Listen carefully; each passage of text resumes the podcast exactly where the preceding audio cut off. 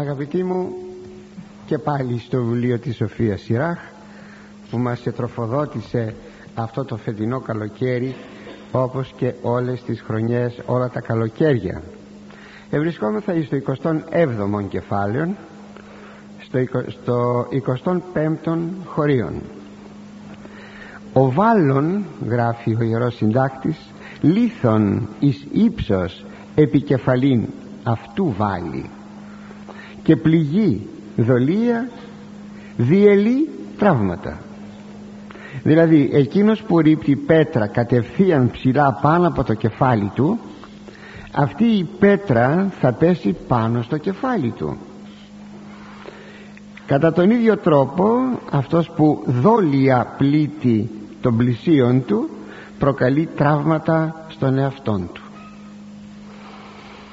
Εδώ ο, ιερός, ο ιερός συγγραφεύς, αγαπητοί, θέλει να πει ότι όποιος προκαλεί κακό στον άλλον θα το βρει στον εαυτό του, γιατί η κακία επιστρέφει στον κακόν άνθρωπον.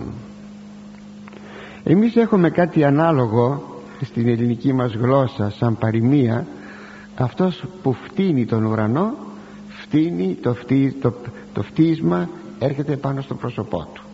Εδώ λέγει εκείνος που ρίχνει πέτρα κατακόρυφα θα πέσει πίσω στο κεφάλι του. Είναι ε, η ίδια έννοια.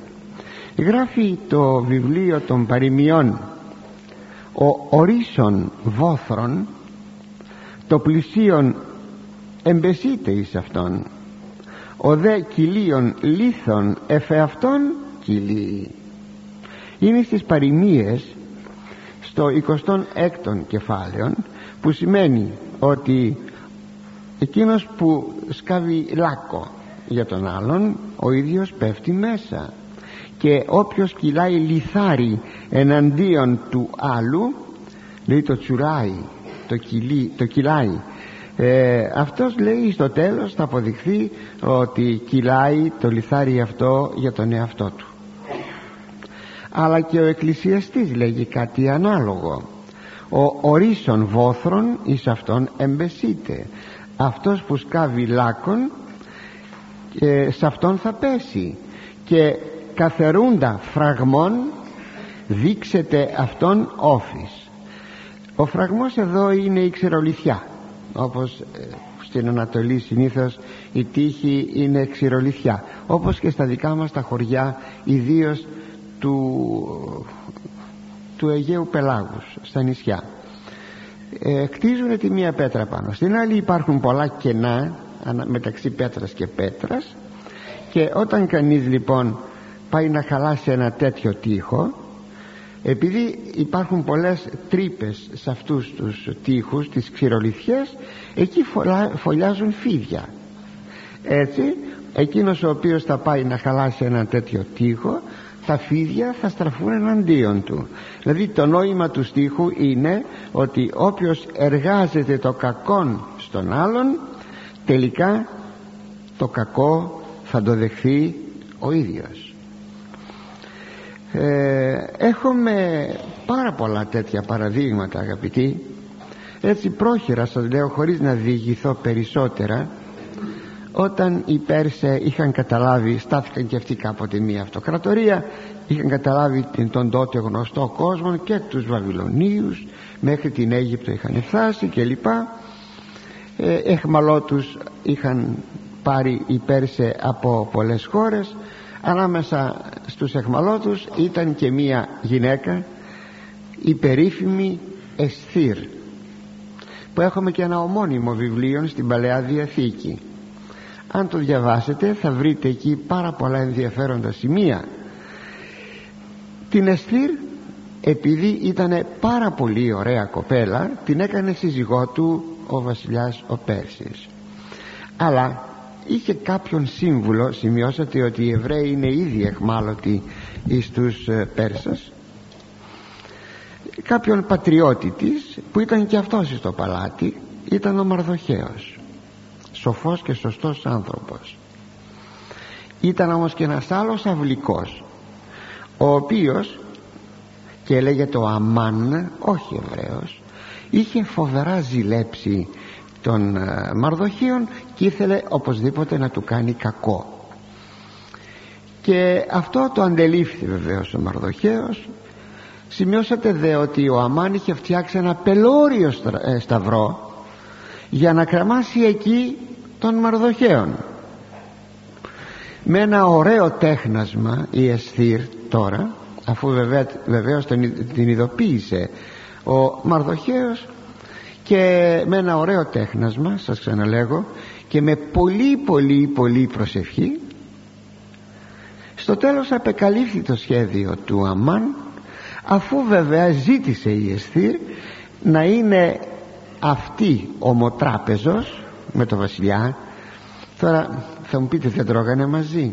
Είναι μια ολόκληρη ιστορία με τα ήθη και συνήθειες εποχής εκείνης. Και τον κάλεσε στο διαμερισμά της, το βασιλιά, κάλεσε και τον Αμάν, και ο Αμάν πίστευε ότι κάτι καλό θα του βγει, αλλά εκεί μπροστά στον βασιλέα απεκάλυψε τα σχέδια του Αμάν. Τόσο πολύ θύμωσε ο βασιλιάς, ώστε διέταξε να κρεμάσουν επάνω σε αυτόν των σταυρών, όχι βεβαίως των Μαρδοχέων, αλλά τον, τον Αμάν.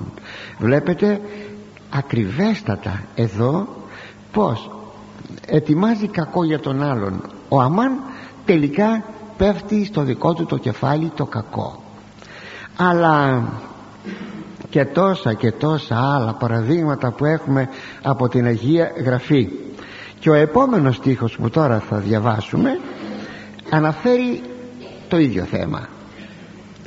Είναι ο εικοστός έκτος στίχος. Λέγει: ο ορίσον βόθρων εις αυτόν εμπεσίτε, και ο εστόν, συγγνώμη, ο ιστον, γιώτα, ιστον παγίδα εν αυτή αλώσεται.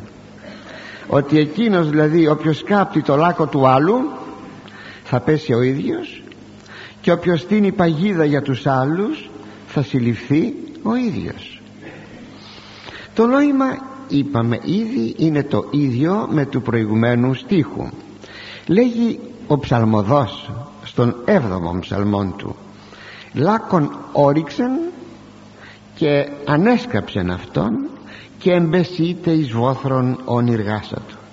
Έσκαψε λάκκο, λέγει, και θα πέσεις σε αυτόν που έσκαψε το λάκκο και στο βόθρο τον οποίον έχει ήδη εργαστεί. Δηλαδή εννοείται για τον άλλον, όταν σκάβει το λάκκο του αλουνού. Είναι κάτι, αγαπητοί μου, που το ξέρουμε και από την ελληνική μας γλώσσα και πραγματικότητα, ότι όποιος σκάβει το λάκκο του αλουνού, λέμε εμείς, Ε, ο ίδιος πέφτει μέσα. Είναι πασίγνωστο, και αυτό σαν εμπειρία υπάρχει εις των λαών. Εάν ερωτήσετε, εάν ερωτήσει κανείς ε, γιατί γιατί αφού σκάβει το λάκκο του αλουνού να πέσει ο ίδιος μέσα, η απάντηση είναι ότι υπάρχει, και αυτό πρέπει να μας παρηγορεί, η άγρυπνος δικαιοσύνη του Θεού. Αυτό είναι, αυτή είναι η απάντηση. Και αυτήν τη δικαιοσύνη του Θεού πρέπει, αγαπητοί μου, όλοι να φοβούμεθα. Τη δικαιοσύνη του Θεού, ο οποίος βλέπει και εκείνον που αδικεί και εκείνον που αδικείται. Κάποτε ένας άνθρωπος που μισούσε θανάσιμα έναν άλλον,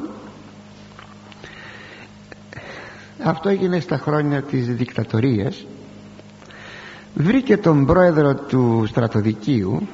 Είχε μια υψηλή θέση αυτός που ήθελε να κάνει κακό σε κάποιον άλλον, ε, και του ζήτησε να, με κάποια φοβερή συκοφαντία, να εξοντώσει τον αντίπαλόν του.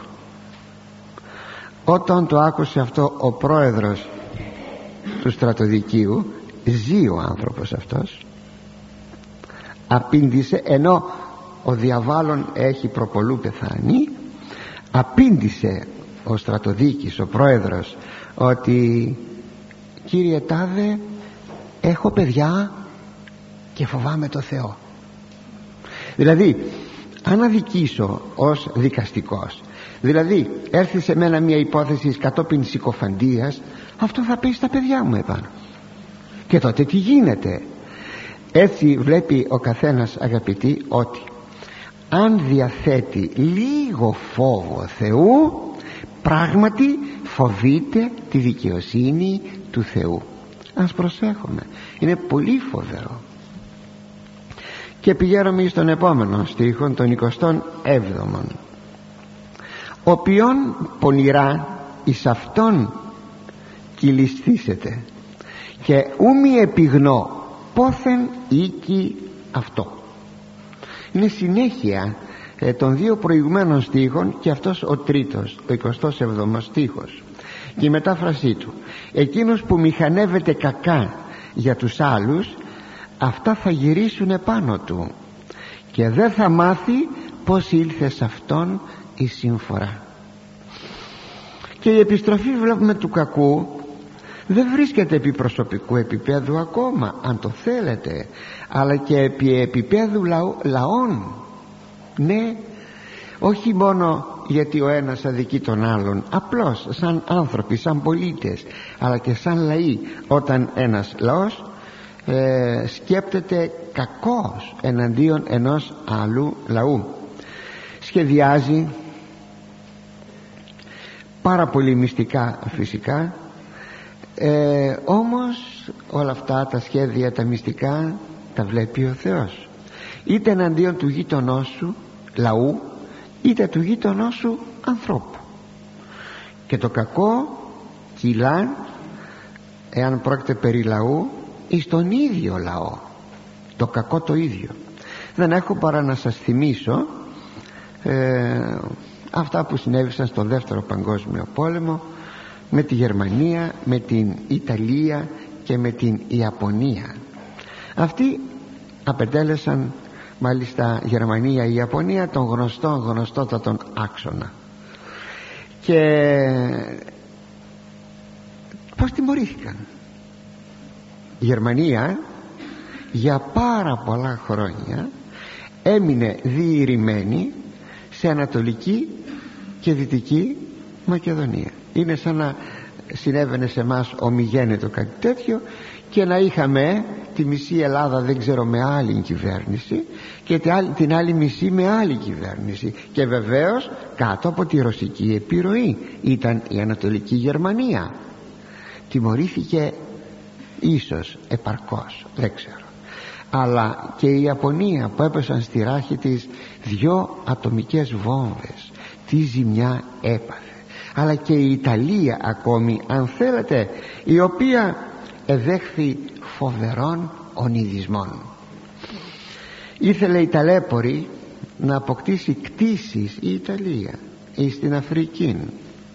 Το θυμούμε αυτό, ήταν λίγο πριν το χίλια εννιακόσια σαράντα, και με τα αεροπλάνα της, επειδή οι Αβυσσινοί οι ταλέποροι δεν είχαν αεροπορία, κατέβαινε πάρα πολύ χαμηλά, κατέβαιναν τα αεροπλάνα της και ρίχναν, σκορπούσαν υπερίτην, και ο υπερίτης καίει την επιδερμίδα και εκαίγονται οι ταλέποροι Αβυσσινοί, και στο τέλος παρεδόθησαν και την έκανε κτήση της η Ιταλία. ε, περιττό να σας πω ότι την έχασε πάρα πολύ γρήγορα σαν κτήση την Αβυσσινία. Ο Θεός, αγαπητοί μου, να μας φυλάει από τη δικαι... ο Θεός να μας φυλάει από τη δικαιοσύνη του Θεού. Ή εδώ που μας χτύπησε τόσο άδικα, τόσο περίεργα η Ιταλία για να μας κατακτήσει, και η Γερμανία ομοίως, τότε είχε κατακτήσει και τη μισή Ευρώπη είχε κατακτήσει, και λοιπά και λοιπά. Πάντως να ξέρουμε τούτο, ότι η δικαιοσύνη του Θεού είναι το άγρυπνο μάτι πάνω σε κάθε αδικούμενον και διώκει, καταδιώκει πάντα βεβαίως αδικούντα. Το καταπληκτικό είναι ότι ο τιμωρούμενος δεν καταλαβαίνει από πού του ήλθε η συμφορά. Να σας διαβάσω το στίχο. Λέγει: και ου μη επιγνώ πόθεν οίκει αυτό, και δεν ξέρει από πού του ήρθε. Είναι και αυτό μια επιπρόσθετη τιμωρία, όταν δεν ξέρεις από πού σου ήρθε η τιμωρία. Γιατί? Διότι εάν ο άνθρωπος ο αδικών διέθετε λίγο αυτογνωσία, θα φιλοσοφούσε επάνω εις τις συμφορές του και θα έβλεπε ότι είναι αποτέλεσμα των αδικιών του, και τότε βεβαίως θα μπορούσε ίσως να μετανοήσει. Τώρα δεν το βλέπει αυτό, και συνεπώς η συμφορά μεγαλώνει περισσότερο και περισσότερο εις τον αδικούντα. Και πηγαίνουμε, αγαπητοί, εις το εικοστό όγδοο χωρίον. Εμπεγμός και ονειδισμός υπερηφάνων και η εκδίκησης ως λέον ενεδρεύσει, ενεδρεύσει αυτόν. Η μετάφρασή του: σαρκασμοί και βρισχές υπάρχουν στο στόμα των υπερηφάνων και η εκδίκησης παραμονεύει εναντίον των, όπως παραμονεύει το λιοντάρι το θύραμά του. Εδώ ο ιερός συντάκτης αναφέρεται εις τους υπερηφάνους, και άλλες φορές έχει μιλήσει για το θέμα των υπερηφάνων. Είπαμε ότι επανέρχεται, διότι απλούστατα η Αγία Γραφή το συνηθίζει αυτό. Δεν πειράζει αν σας επαναλάβω ότι ο λόγος του Θεού επαναλαμβάνεται διαρκώς και διαρκώς, με άλλο σχήμα, με άλλο τρόπο, με άλλη ιστορία, γιατί ο σκοπός της Αγίας Γραφής είναι αυτός: να οικοδομήσει, να βοηθήσει, να διορθώσει. Πάρετε τα βιβλία της Πεντατεύκου, βλέπετε εκεί πως ομιλεί ε, ο Ιερός Συντάκτης, ο Μωυσής. Αναφέρει για τον Θεό που λέγει αυτό το συγκεκριμένο. Πολλές φορές στο ίδιο κεφάλαιο να γίνει επανάληψης και επανάληψης, ίσως με άλλων τρόπων, πάντως πάνω στο θέμα έχουμε μία επανάληψη, γιατί ο Θεός ενδιαφέρεται, δε, δεν κάνει φιλολογία ο Θεός, ούτε κάνει λογοτεχνία ο Θεός. Θέλει απλούστατα με τις επαναλήψεις αυτές να διορθώσει τους αναγνώστας ή ακροατάς του Θείου του Λόγου. Έτσι εδώ για μια ακόμη φορά αναφέρεται το θέμα της υπερηφανίας. Συνήθεια του υπερηφάνου, αν όχι και χαρακτηρισμός του υπερηφάνου, είναι να ηρωνεύεται και να σαρκάζει και να ονειδίζει τον άλλον άνθρωπο. Και τον ηρωνεύεται τον άλλον άνθρωπο, αν μάλιστα μπορεί να σταθεί πλάι του, μπορεί να είναι και ανώτερός του, για να φανεί ότι αυτός στέκεται ο υπερήφανος πιο ψηλά από τον ηρωνευόμενον, γι' αυτό και τον ηρωνεύεται. Κατά το στη, εκεί στην παραβολή του τελώνου και φαρισαίου, κατά των λόγων εγώ δεν είμαι σαν κι αυτόν, και αρχίζουμε ο υπερήφανος δηλαδή να ραδιάζει κατηγορίες και συκοφαντίες εναντίον εκείνου που δεν θα ήθελε να σταθεί πλάι του και να αντιπαραβληθεί, να συγκριθεί. Ο, μηχανο, ο μηχανισμός, τον οποίον κι άλλοτε σας έχω πει, είναι εύκολος και συνήθις. Εγώ υπερήφανος δεν μπορώ να φτάσω βέβαια ε, στο ύψος της αρετής αυτού του πλαϊνού μου ή της ικανότητός του. Αυτός είναι πιο ενάρωτος, αυτός είναι πιο ικανός από μένα. Πρέπει λοιπόν αυτός να κοντίνει απέναντι στο δικό μου το ύψος, πρέπει να κοντίνει, και θα κοντίνει αν εγώ τον ηρωνευτώ και τον κλεβάσω. Έτσι οι άλλοι που ακούν ε, τη χλέβη που εγώ κάνω στον άλλον και την ηρωνία που εγώ κάνω στον άλλον, αυτός μειώνεται, κοντένει. Εγώ δε διατηρώ το ύψος μου. Για φανταστείτε, μέθοδος όντως απεσία και σατανική. Ο πνευματικός άνθρωπος δεν ηρωνεύεται. Μπορεί να υπάρξει ηρωνία σε εκείνους που κομπάζουν ότι όλα τα ξέρουν, όλα τα μπορούν, όλα τα φτάνουν, ή στον τομέα της τεχνικής, ή στον τομέα της επιστήμης, ή στον τομέα της καθημερινότητας. Και όταν κανείς έχει τέτοιους ανθρώπους, αλαζόνες δηλαδή, αλαζόνες, τότε κανείς μπορεί να ασκήσει σε τέτοιον άνθρωπο την ηρωνία. Είναι η ηρωνία κατά της αλαζονίας. Όταν οι πρωτόπλαστοι, για να το δείτε και αγιογραφικά αυτό αγαπητοί μου, έπεσαν στην προσπάθειά τους να γίνουν θεοί κατά την υποβολή του διαβόλου, και τότε ελέγχονται από τον Θεόν. Σημειώνει ο Ιερός Συγγραφεύς, ο Μωυσής είναι, εις το τρίτο κεφάλαιο της Γενέσεως, να έρχεται ο Θεός και να λέγει, προσέξατε το, «Ιδού Αβάμ γέγονεν ως εις εξημών». Να λέει, ο Αδάμ έγινε σαν ένας από μας.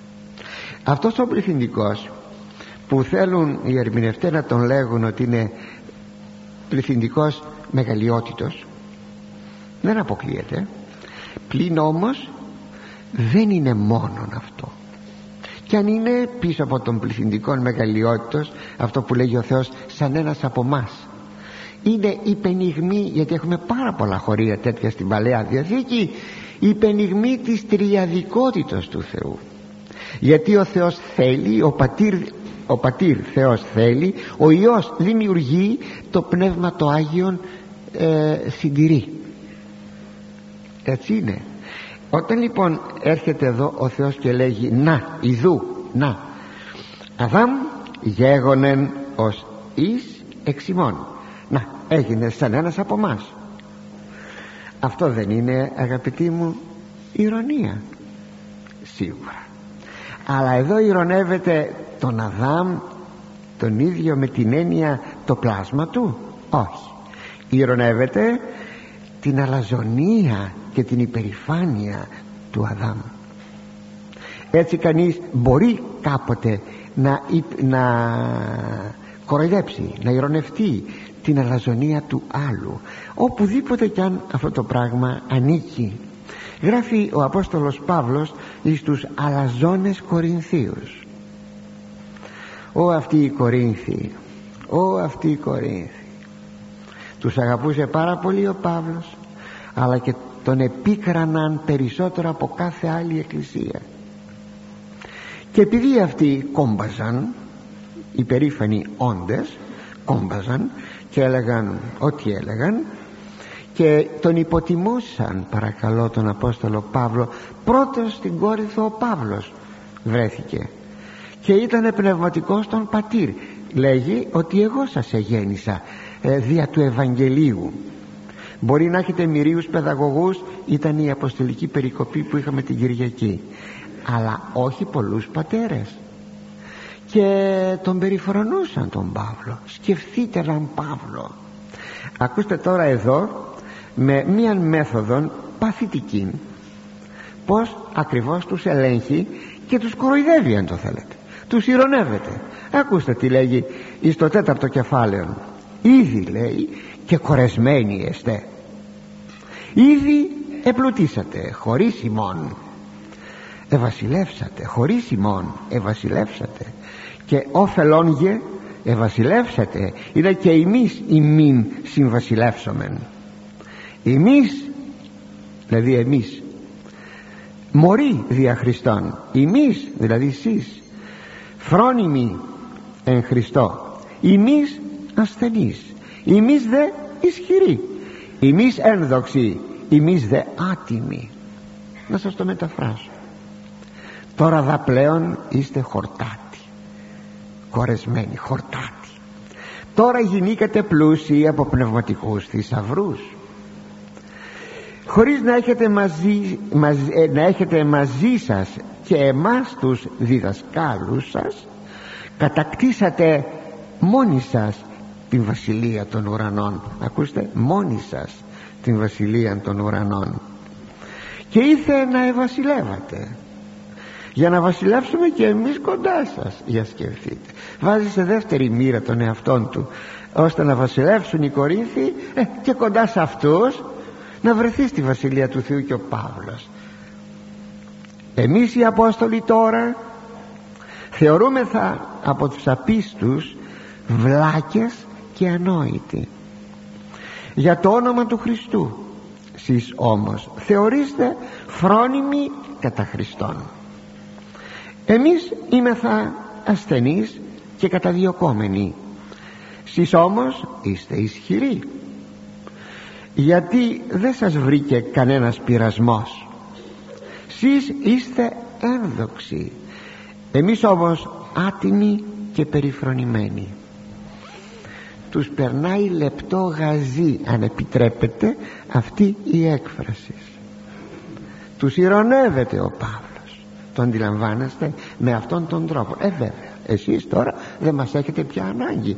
Σας μεγαλώσαμε, σας δώσαμε το γάλα του Χριστού, ε, ανδρωθήκατε και τώρα δεν μας δίνετε καμία σημασία. Και όχι μόνο, αλλά μας κατηγορείτε και μας συκοφαντείτε. Αυτή η ηρωνία, αγαπητοί, είναι ένας παθητικός ίσως τρόπος ελέγχου της αλαζονικής υπερηφανίας των άλλων, αλλά δεν είναι τόσο όσο θα νομίζαμε παθητικός τρόπος. Νομίζω ότι είναι ένας πολύ δυναμικός τρόπος. Ναι, πολύ δυναμικός τρόπος. Εκείνο το που σε είδα, ακούτε, ακούτε, ακούτε, και πού σε ξέρω. Να πεις στον δάσκαλό σου, στον παιδαγωγό σου, στον γεροντά σου, στον πατέρα σου, στη μάνα σου, πού σε είδα και πού σε ξέρω. Συνειρμικά ήρθε τώρα στη, στη μνήμη μου, σας το έχω ξαναπεί αυτό. Ένας άνθρωπος χωριού, τον οποίον γνωρίζαμε, και αυτός μας το έλεγε ο ίδιος το πάθημά του.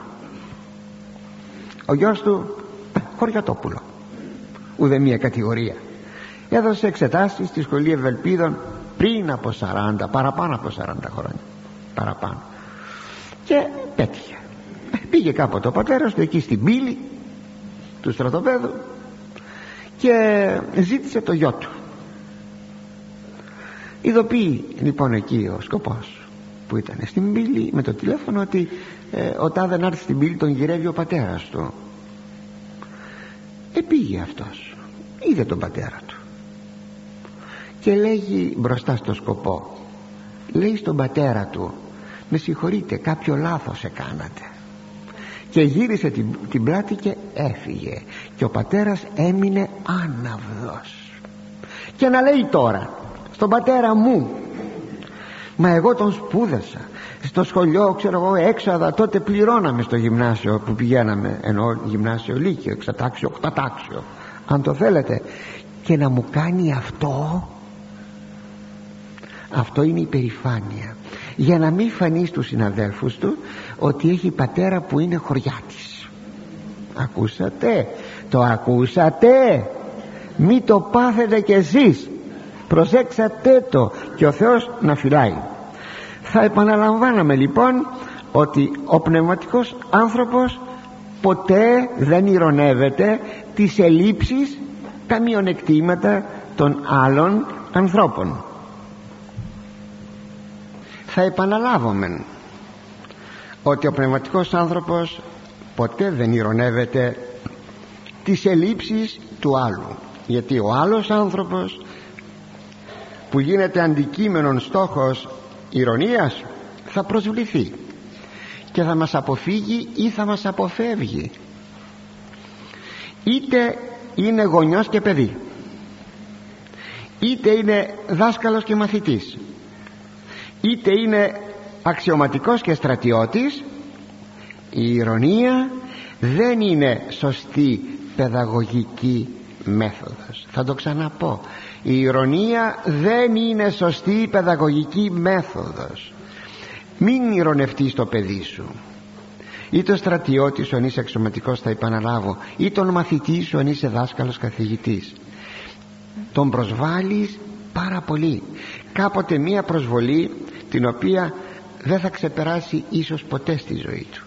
Και δεν αποκλείεται αυτό το μαθητή που ηρωνεύεται ο δάσκαλος ο καθηγητής να γίνει δάσκαλος καθηγητής και να υπηρετούν στο ίδιο σχολείο.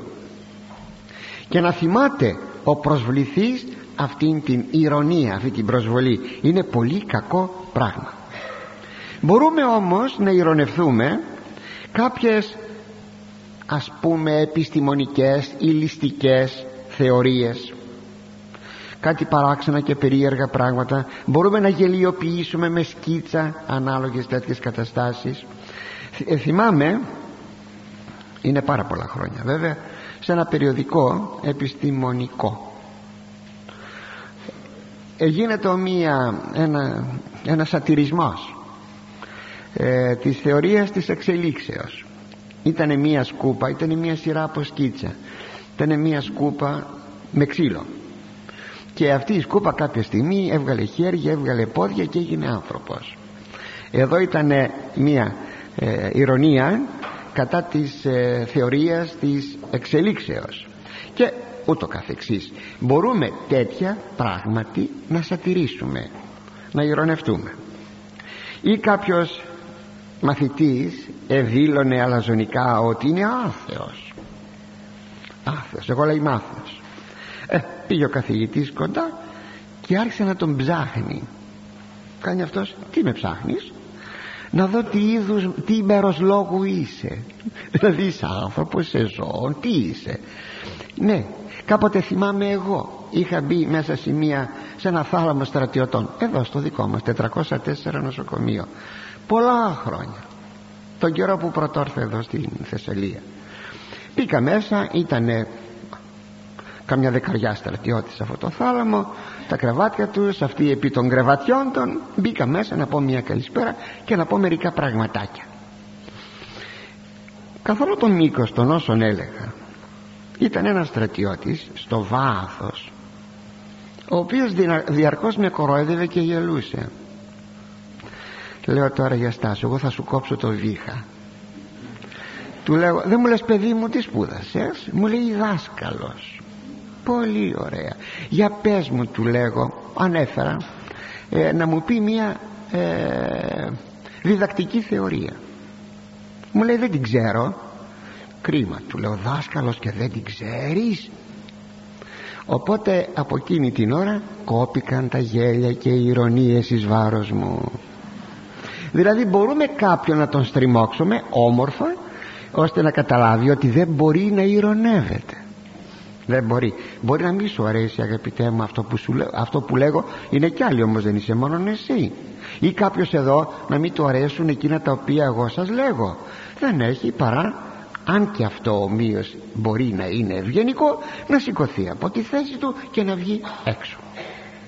Όχι όμως να σηκωθεί από την καρέκλα του και να αρχίσει να γελάει, να ειρωνεύεται.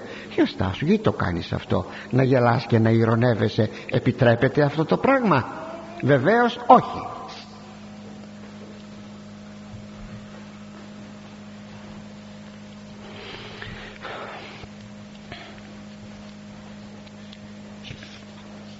Έρχεται βέβαια και η συνέπεια στον υπερήφανο.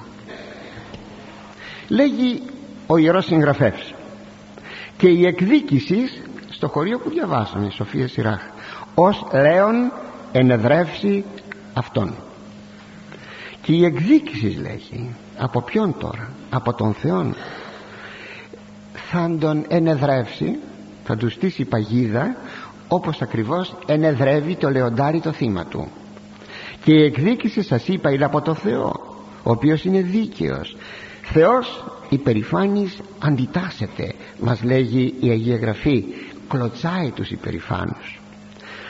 Ο υπερήφανος πολλάκις γίνεται και ασεβής, γιατί εμπέζει τον άλλον, τον αποκαλεί μωρόν, που ο Κύριος μας είπε ότι δεν μπορείς εσύ να πεις τον άλλον άνθρωπον μωρόν, γιατί θα είσαι ένοχος εις την κρίση. Λέγει ο Ιώβ στο τριακοστό όγδοο κεφάλαιο, βραχίωνα υπερηφάνων συνέτριψας. Ο βραχίων, το μπράτσο, το χέρι, είναι εκεί η δύναμη του ανθρώπου. Ε, δηλαδή τη δύναμη των υπερηφάνων την συνέτριψες, λέγει ο Ιώβ. Και ο ψαλμοδός λέγει, ο φθαλμούς υπερηφάνων ταπεινώσεις, στον δέκατον έβδομο ψαλμό του. Τα μάτια, λέει, των υπερηφάνων ε, θα τα ταπεινώσεις. Ναι, μάλιστα ο Μέγας Βασίλειος, να και εδώ μια ειρωνία, ο Μέγας Βασίλειος αποκαλούσε τον επίσκοπον Ρώμης, τον γνωστόν μας Πάπαν, που ακόμη από τα χρόνια του Μεγάλου Βασιλείου ειδήσεις άρχισε να παρουσιάζει φαινόμενα υπερηφανίας και λοιπά, διότι το σχίσμα τι άλλο είναι, δεν είναι τίποτα άλλο αγαπητοί μου παρά η υπερηφάνεια του επισκόπου της Ρώμης. Ξέρετε πως τον αποκαλούσε τον επίσκοπον Ρώμης ο Μέγας Βασίλειος? Επιρμένην οφρήν,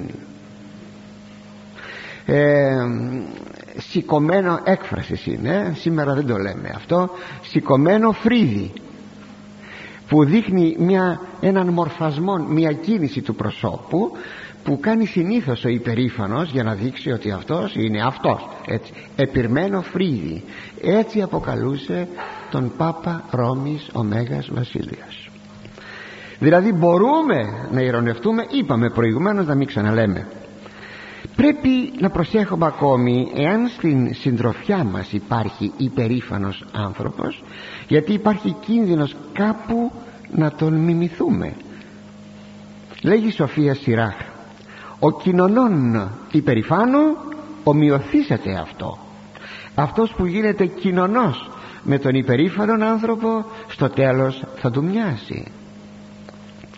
Αν κάποιος ισχυρίζεται, ανοήτως βεβαίως, ότι δεν έχει να πάθει τίποτε, συνηθισμένη αυτή η δικαιολογία, και είναι όχι μόνο στο θέμα εδώ παρέας με υπερήφανων άνθρωπων, αλλά γενικά σε όλα τα πράγματα κύρα που δεν είναι σωστά, άνθρωποι που δεν τηρούν το όνομα του Θεού, τότε διαψεύδει την Γραφή, γιατί η Γραφή λέγει μη κάνει συντροφιά με εκείνον ο οποίος είναι υπερήφανος, και συνιστά η Γραφή μη αμάρτης λόγο υπερηφάνο, μην αμαρτήσεις με λόγον που είναι υπερήφανος.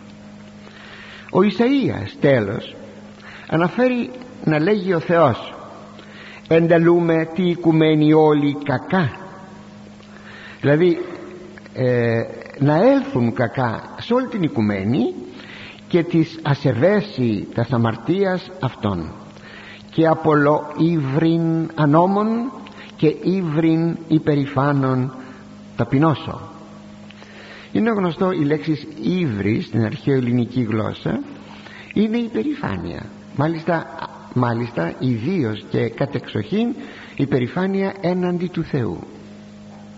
Όταν φερειπίν ο καπετάνιος του Τετανικού, ενθυμίστε την περίπτωση των αρχών του αιώνος, έγινε ένα θαυμάσιο πλοίο επιβατικών, μπήκε ο κόσμος μέσα, ε, μουσικές και λοιπά και λοιπά, αρχίζει να ταξιδεύει. Πριν φύγει είπε, ο Τιτανικός μου δεν έχει ανάγκη από τίποτα, είναι πολύ γερός, δεν παθαίνει τίποτα, ούτε από το Θεό έχει ανάγκη.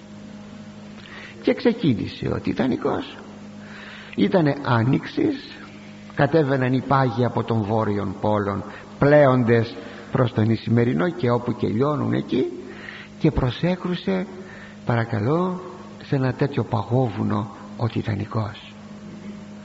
Αυτό ξέρετε πως λέγεται με μία λέξη, ύβρις, έτσι λέγεται με την αρχαιοελληνική έννοια της λέξεως, όχι με τη σύγχρονη που λέμε εμέβρισε, βρίζω και τα λοιπά.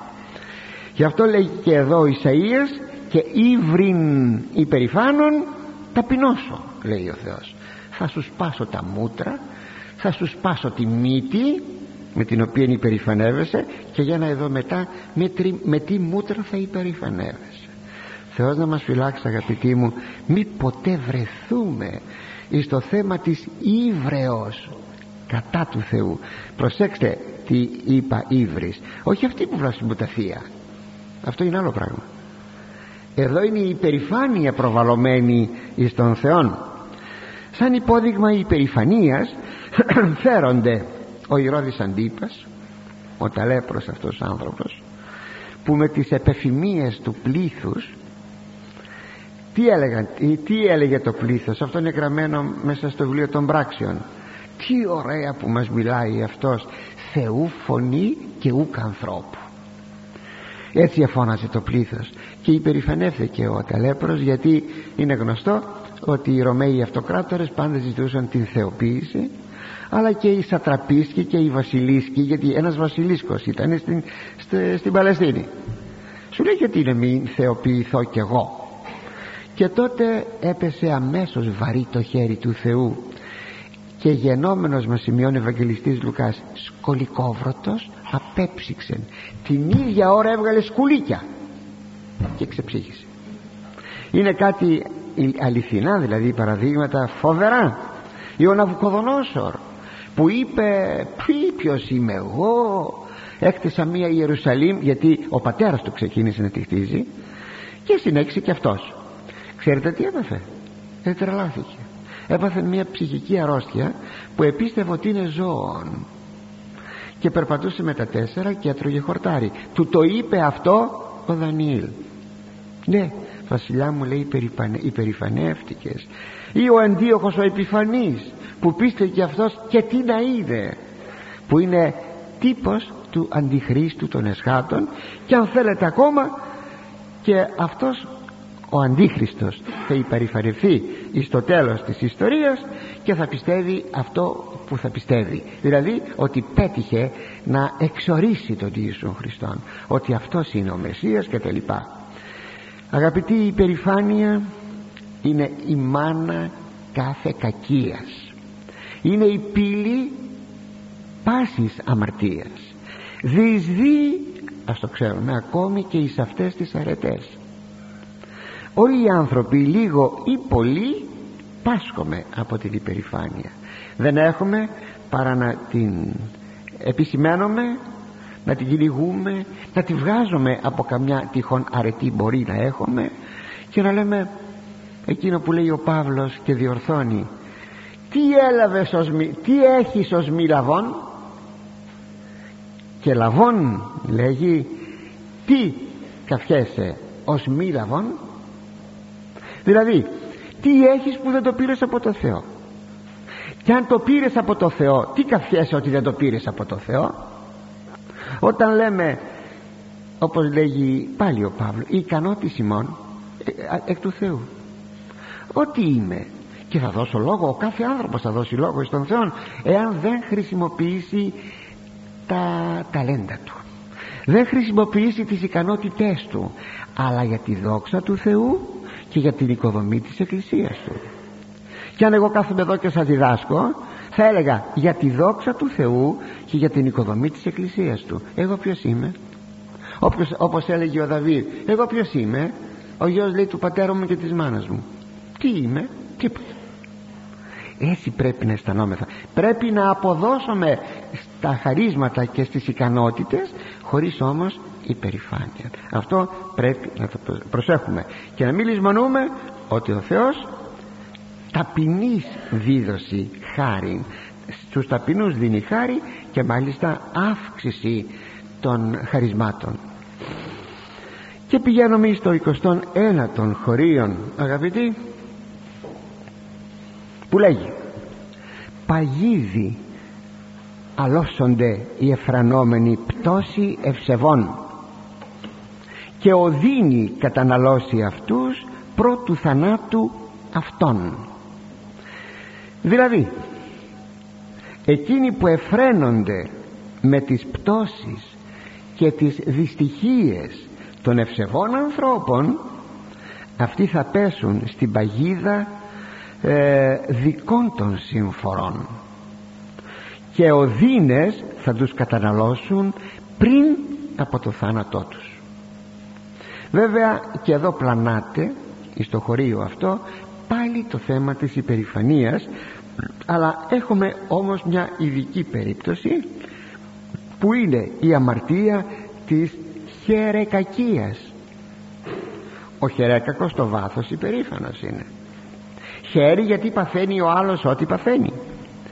Αυτό το χωρίον σαν έννοια το χρησιμοποιούν οι πατέρες και λέγουν ότι χαίρεσαι για κάποιον που ο Θεός τον τιμωρεί, πρόσεξε, θα αφήσει εκείνον και θα πιάσει εσένα. Το πιάσαμε, αγαπητοί μου, το καταλάβαμε. Τρώει κάποιος ξύλο, δηλαδή έχει πειρασμός, έχει, ξέρω εγώ, τον δέρνει ο Θεός, Α, καλά να του κάνει ο Θεός, καλά να του κάνει. Πρόσεξε, θα αφήσει αυτόν και θα πιάσει εσένα. Και μόνο η ιδέα ότι θα πιάσει εμένα τιμωρώντας ο Θεός θα με έκανε να ταπεινωθώ και να μην χαιρεκακώ. Έτσι λοιπόν ο Θεός τιμωρεί τη χαιρεκακία, αγαπητοί. Όταν ο Θεός τιμωρεί τον αμαρτωλό, εμείς πρέπει να αισθανόμαστε φόβο και να λέμε και να λέμε πω πω ο Θεός να τον ελεήσει αυτόν τον άνθρωπον, αλλά να ελεήσει και μένα, γιατί άνθρωπος είμαι και εγώ αμαρτωλός. Το προσέξατε? Πρέπει να φοβηθώ. Σας το είπα και μια περασμένη φορά ότι έχω δει μπροστά μου να τιμωρούνται άνθρωποι και με θάνατον, και έχω φοβηθεί. Θεέ μου, και εγώ είμαι αμαρτωλός, θα με τιμωρήσεις και εμένα. Δεν μπορούμε να χαιρεκακίσουμε, είπαμε γιατί. Να έχουμε λοιπόν το φόβο του Θεού, γιατί ο Θεός είναι Θεός ζών, είναι Θεός που τα βλέπει όλα. Και αν επιμένουμε να αμαρτάνομαι, τότε θα πιάσει και εμάς να μας τιμωρήσει. Εγώ προσωπικά λέγω, Κύριε, σε φοβούμε. Όσες φορές θα δω, και μάλιστα θανα, ε, θανατηφόρο δυστύχημα, ανθρώπους που μπορεί να έκαναν, δεν ξέρω τι μπορεί να έκαναν, και εμένα να με έβλαψαν και το μοναστήρι μας να έβλαψαν. Ποπό Θεέ μου, σε φοβάμαι. Ναι, και έχω πολλά τέτοια παραδείγματα. Η χαιρεκακή λοιπόν είναι αμάρτημα. Πόσο όμως περισσότερο αν οι πτώσεις ή η δυστυχία συμβαίνει στον ευσεβή άνθρωπο. Δηλαδή να παθαίνει συμφορά ο ευσεβής άνθρωπος. Όταν οι Ιουδαίοι αγαπητοί εσταύρωσαν τον Ιησούν, κάτω από το σταυρό του έδειχναν περιπέζοντες τη μεγάλη τους χαρά, δηλαδή τη χαιρεκακία τους. Γελούσαν, αστιεύοντο κάτω από το σταυρό, επήρεζε ο ένας τον άλλον. Ακούτε? Και πράγματι έπεσε σε αυτούς η οδύνη πρώτου θανάτου των, που κυριολεκτικά τους κατηνάλωσε. ε, ήρθαν, ε, ήρθε ο, ήρθαν οι Ρωμαίοι μία γενιά μετά, το εβδομήντα μετά Χριστόν, και θα ήθελα να έβλεπα αλήθεια πόσο γελούσαν οι αρχιερείς και οι Φαρισαίοι και οι γραμματείς όταν οι Ρωμαίοι τους έσφαζαν μέσα στην πόλη. Μήνας Αύγουστος ήταν που έπεσε η Ιερουσαλήμ, αλώθηκε η Ιερουσαλήμ, δεν έμεινε τίποτα όρθιο. Θα ήθελα από μια γωνιά να έβλεπα πόσο γελούσαν. Άραγε ο Θεός να φυλάει, ηρωνεύοντο και εχαίροντο δια το πάθημα του Χριστού. Φοβερό, φοβερό, φοβερό. Αλλά αν το θέλετε ακόμη και στα έσχατα, στα έσχατα, όταν θα έρθει ο προφήτης Ηλίας και ο Ενώχ και θα διδάσκουν στην Ιερουσαλήμ, στην πλατεία λέγεται της Ιερουσαλήμ, θα διδάσκουν, τότε θα τους πιάσουν και θα τους κρεμάσουν, και το θάνατό τους, το κρέμασμά τους, λέγει θα το δουν όλοι οι άνθρωποι, όλοι οι οικουμένοι. Προφανώς εδώ υπενήσετε, είναι κάτι που το έχουμε πει πάρα πολλές φορές και το ξέρετε. Εδώ γίνεται υπενιγμός της παρουσίας της τηλεοράσεως, γιατί πως μπορεί όλοι οι οικουμένοι να βλέπει το κρέμασμα στην ιστορική ιστορική πλατεία το, της Ιερουσαλήμ. Ακούστε, όταν θανατώθηκαν οι δύο προφήτες, τότε οι άνθρωποι αντίλαξαν δώρα μεταξύ τους, για, από τη χαρά τους, ότι επιτέλους λέγει απαλλαχτήκαμε από αυτούς τους δυο και τη διδασκαλία τους. Είδατε, αντάλλαξαν δώρα. Διαβάσατε το, είναι στην Αποκάλυψη. Αντάλλαξαν, αντίλαξαν δώρα.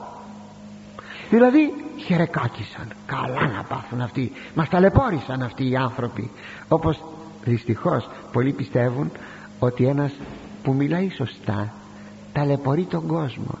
Όταν επί παραδείγματι λέει τα σωστά πράγματα, ότι ταλαιπωρεί τους ανθρώπους, και θα ήθελαν οι άνθρωποι να έχουν ιεροκήρυκες που να χαϊδεύουν τα πάθη των ακροατών των. Ναι, φοβερό πράγμα, πως το λέγει εξάλλου και η Καινή Διαθήκη, το λέει ο Απόστολος Παύλος. Εκείνοι οι οποίοι, λέει, θα γαργαλούν τα αυτιά σας την ακοή σας με ωραία ευχάριστα πράγματα. Και ευθύς μετά, λέγει, αναστήθηκαν αυτοί οι δύο. Την τρίτη μέρα αναστήθηκαν. Και πάλι το βλέπουν αυτό, γιατί τους είχαν παραδειγματικά κρεμάσει, να τους βλέπει όλη η γη κρεμασμένους επί ημέρες. Την τρίτη μέρα, λέει, αναστήθηκαν, και έπιασε την οικουμένη φόβος και τρόμος. Πού είσαστε, κύριοι, εσείς που χλεβάζατε και κοροϊδεύατε και χερεκακούσατε δια το κρέμασμα των δύο προφητών? Εδώ είμαι.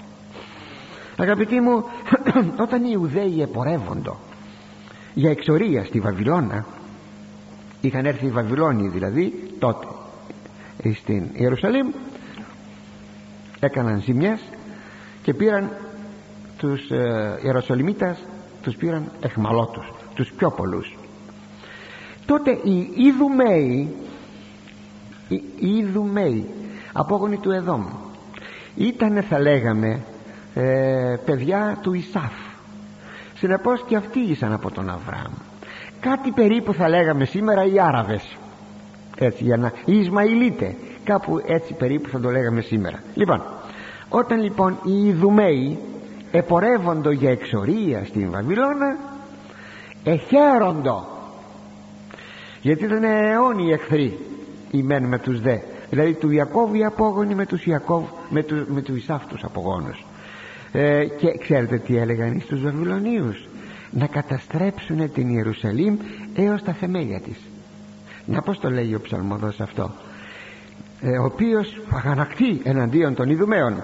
Μνήστητη, Κύριε, τον Ιώμ, τον Ιών ε, Εδώμ, την ημέρα Ιερουσαλήμ των λεγόντων, εκενούτε, εκενούτε έως των θεμελίων αυτής. Γκρεμίστε, γκρεμίστε, αδειάστε το έδαφος της Ιερουσαλήμ, να μην μείνει κουνούπι στην Ιερουσαλήμ. Κύριε, λέγει, να τους θυμηθείς, να τους τιμωρήσεις. Πράγματι, δηλαδή μέγεθος χερεκακίας φοβερό και τρομερό. Και όμως ύστερα από εβδομήντα χρόνια ο λαός γύρισε πίσω. Ιστορικά οι Ιδουμαίοι που βρίσκονται?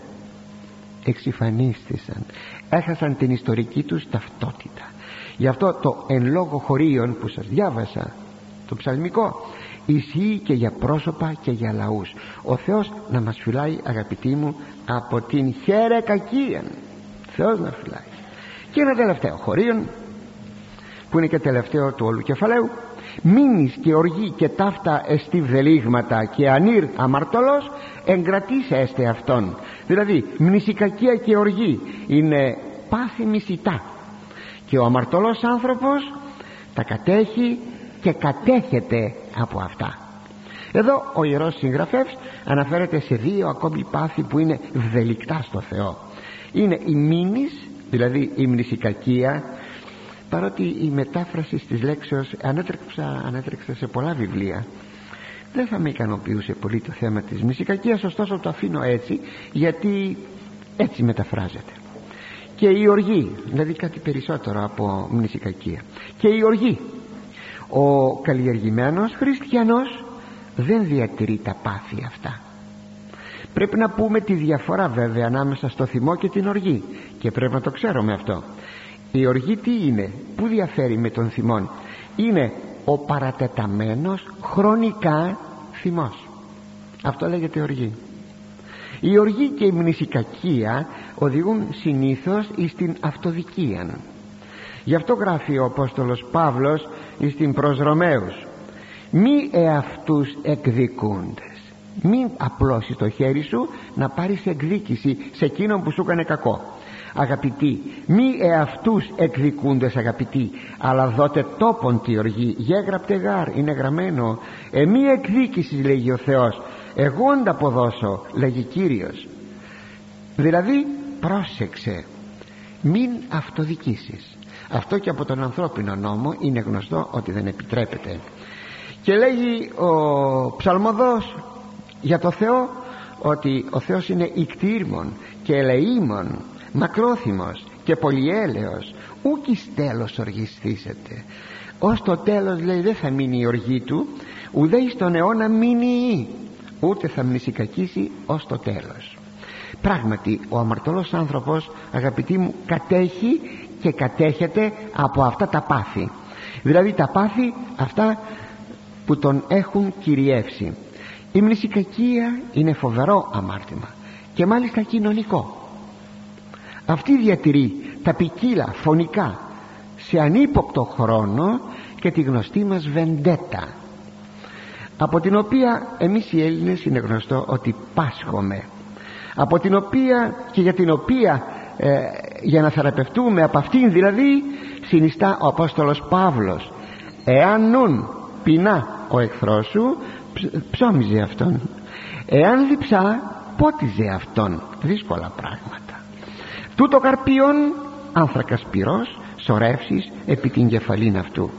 Και ακόμα λέγει στην προς Ρωμαίους αυτά: μη νικώ υπό του κακού, αλλά νίκα εν το αγαθό το κακόν. Με το αγαθό θα νικήσεις το κακόν. Αυτά, αγαπητοί μου, μας παραγγέλει το πνεύμα το Άγιον.